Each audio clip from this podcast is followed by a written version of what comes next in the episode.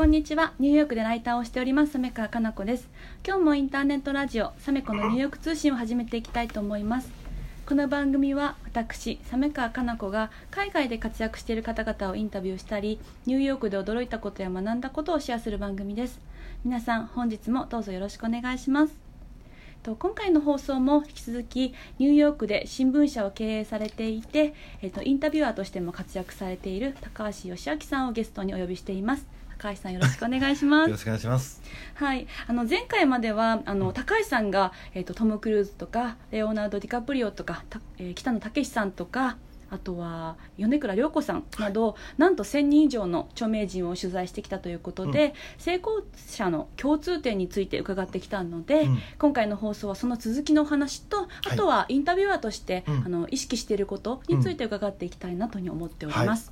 はい、で共通点はねもちろんはい。いっぱいあるんですけど、はい。あの一つは最近感じたのははい。割と、あの日本出張に行った時にはい。結構日本全体がなんかみんなポジティブシンキングポジティブシンキングって言葉をよく聞くので、うんうんうん。あの書籍本書店に行ってもはい、ポジティブシンキングのみたいなうん。コマーシャルでもよくうん。聞いたり自己啓発セミナーでもそんなポジティブシンキングでいるのって疲れないかなっていうか、うん。割と僕がインタビューした本当に世界のトップの人たちってはい。結構ね短期的なネガティブシンキングの方すごく多かったんですよ。ネガティブシンキングというか本当にその世界のトップで戦ってる人ってずっとのんきにポジティブシンキングポジティブシンキング言ってらんないので、うん。あの例えば慶応の正人選手とかは、うん。試合前に逃げ出したくなるぐらい怖いっていうんですよね。へえあんな強い方も。多分ね73キロ以下でいうと世界で一番強かった男だと思います当時。でも怖くて震えるって言うんですよ。へうん。そのとその試合前にその震えてる正人選手に「大丈夫ポジティブシンキング」って言ったところでえ多分これからどつき合いをするわけだから、うん。同じぐらい強い人間と。うん。多分それはすごく必要なネガティブなところでうん。でリングに上がったらあの通りものすごいポジティブに変わるわけですよね、うん。蜷川幸雄先生もそうですよね。うん。蜷川先生なんてもうあの演出家の。うん。とにかくもうおロンドンとかニューヨークではもう神様のような存在で、うん蜷川シェイクスピアってもう名字がタイトルにつくぐらいの、う大成功を収められた先生ですけど、はい。僕がインタビューした時に初日の前はいまだに一睡もできないって。へえあんな大御所も？うん。多分ここでもう俺めき上がれるここでお払い箱になるって毎回思うって。へえ。うん。であれだけ成功を収めてきたから、うん。何か今ポジティブシンキングでいることってすごく大切な引き寄せの法則だったっけ？なんかうん。いろいろポジティブな口癖。もちろんその通りなんだけど、うん。勝負しなくていい限りはね。うん。だけど世界的な勝負をする時は当然打ちのめされることも皆さん想定されるわけなんで、うん。単純にポジティブポジティブって言ってられない現状も当然あると思うんで僕はうん。短期的なネガティブシンキングは悪いとは全く思ってなくて、うん。それを超えたところで出てくるポジティブが多分本物うんなん。じゃないかなっていうのはあの今まで1000人インタビューさせてもらった方々から、うん、うん。教えてもらったというか、うん。学んだところですよね。なるほど、ん。なんかそのお話を聞いてきっとなんかほっとする方も多いかなと思っていて、ポジティブでいなきゃとか頑張らなきゃっていうふうに思ってが、ね、いらっしゃる方も多いんですけどそういった一流の方もその試合前だったりとかその仕事の大事な仕事の前はそういうふうになるんだってことが分かっただけで、うん。あなんかちょっとほっとしたりとかあいいのかって思ったちょっとあの理由なく口癖にしとけば運が巡ってくる。もちろんその通りもう全然否定するつもりないんですけど、うん。ただちょっと疲れないかなずっとポジティブポジティブって言い続けるのはというか、うん。あのデレック・ジーターデレック・ジーターって知ってる？うんえっとねヤンキーニューヨーク・ヤンキースの、はい。多分ねもうスーパースターアメリカ人みんな知ってると思うんだけど、うん。野球選手ね。はい、彼引退した時にインタビューした時にうん。現役時代次の打席をワクワクして入ったことは一度もないって言ってました、へえそんな強い人も、うん。もうもう英雄だよアメリカで。へえー日本でいうもうイチローとかダルビッシュとか大谷とかじゃなくて、うん。長嶋茂雄ぐらいのうん英雄ですね、デレクは。うん。でもその彼が野球が詳しい方なら分かると思うんですけど打席に立つたび確率的には打率って下がるんですよ。うーん3 10本中3本打っあ4本打った選手は歴代いないの。うーん。必ず 10, 10回中7回ぐらいは失敗するんですよ絶対に。打席ってねうんってことは打席に入るということは打率が下がる確率が高いからうん。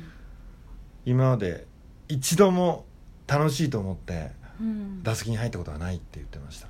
そっかでもそれでも好きなことなんですよね、うん。さっきのねあの成功者の前回の放送で、えっと、大体成功者の共通点はこう仕事が好きなことだったりとか、趣味以上に好きなことだったりっていうことをおっしゃられたんですけど、うん。でも一方でそういった、うんと、試合前だったりとか、うん仕事前に怖いって思う瞬間もある。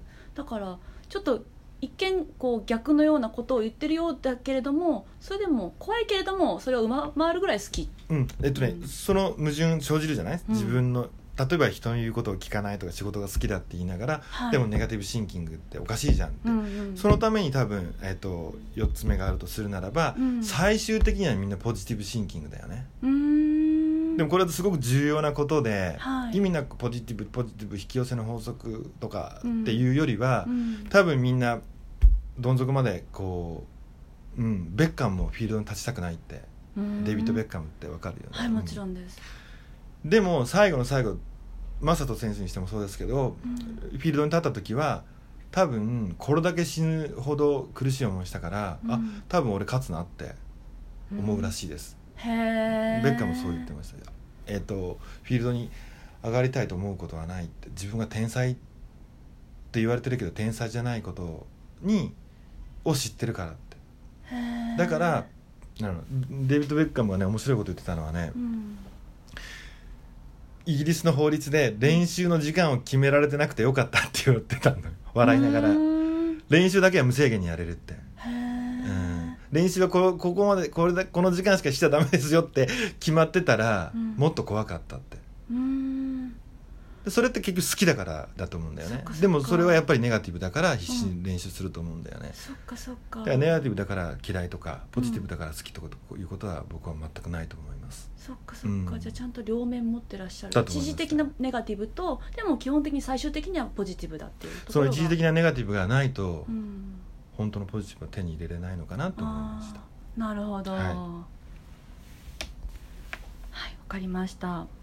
ではあとさまざまな方を取材してきた中で、もうこうインタビューする中で気をつけてること？気をつけてること。ははい。い、うん、はえっ、とよく皆さん言われるんですよ。あらゆる業界の人とうん。普通に喋れてるので、うん。あのすごいですねって言われるんですけど、うん。いやいや僕自身がえっ、と同じフィ土俵に立って同じリングで戦ってるわけでは決してないので、うん。当たり前ですけど、うん。例えばこの間お亡くなりになられたキキキリンさんが、ら生涯をかけてやった女優という職業に対して、うん。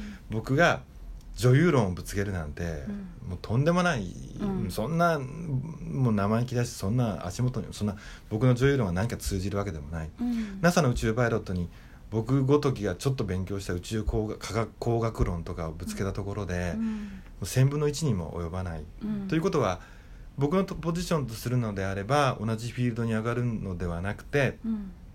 単純にあのなんて言うんだろう。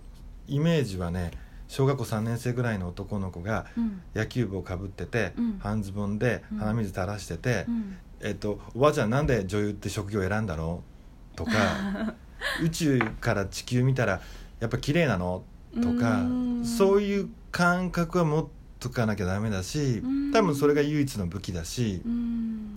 そんな言い方しないよキリンさんに、おばあちゃんさってそんな言い方しないけど、うん。でも多分そこの感覚は持っとかなきゃいけないなと思ってるんですよね。ううん。ん。その感覚っていうのはすごくピュアに疑問を持って聞いてるってそういう意味の多分読者の方が、うん多分 NASA で宇宙あの宇宙まで行った若田さんに一番聞きたいこととかっていうのは、多分物理学の話とかじゃなくて、うん。どうでした地球うん。とかそうですよね。うん。うん。そこでもね結構いるんですよ。他のインタビュアーで頑張って必死で女優論をぶつけようとしたり。でもそれは僕は違うんじゃないかなって思ったりするんですよね、うん。うん。あくまでぱり読者の目線にならないとうん。自己満足はするかもしれないけど女優論をぶつける方は、ううん。ん。でも本当に読者が聞きたいことはうん。多分僕自身がイメージしてる小学校3年生の男の子小学校3年生じゃなくてもいいけど、中学校2年生でもいいんだけど、うんうん、キリンさんに対してうん。女優おばあちゃんに女優業の仕事してうん。一番楽しかったこと何とかうん。っていう感覚だと思うんですよね。うん。うん。そっかそっか。その感覚をなくすなくしたら終わりだなと思います。うん。じゃあその読者が聞きたいことっていうのを代弁するような形で普段インタインタビューされているっていう。じゃないと全く意味ないですよね。うん。全く意味ないと思います。ううん。んなんかこうそれは僕の満足度でもなくもっと言うならす対象の満足も関係ないんですよね。うん。あいい話できたって対象に思われうん。ることすら関係なくてうん。どれだけの言葉を読者が聞きたいことを引き出すかしかうん。100それじゃなきゃダメなんですよね。でも意外とそれ難しくてね。うん。やっぱり好かれようとか思うしうん。対象の相手にね。でね。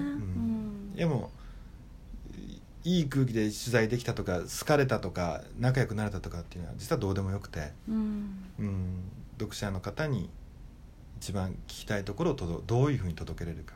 うん。そのキーキーワードは多分野球部をかぶった半ズボンの男の子だと思います。うん。はい。なるほど。ありがとうございます。はい。今日は、えー成功者の共通点とあとは取材をする際に意識していることについて高橋さんに伺ってきました。高橋さんありがとうございました、はい、ありがとうございました。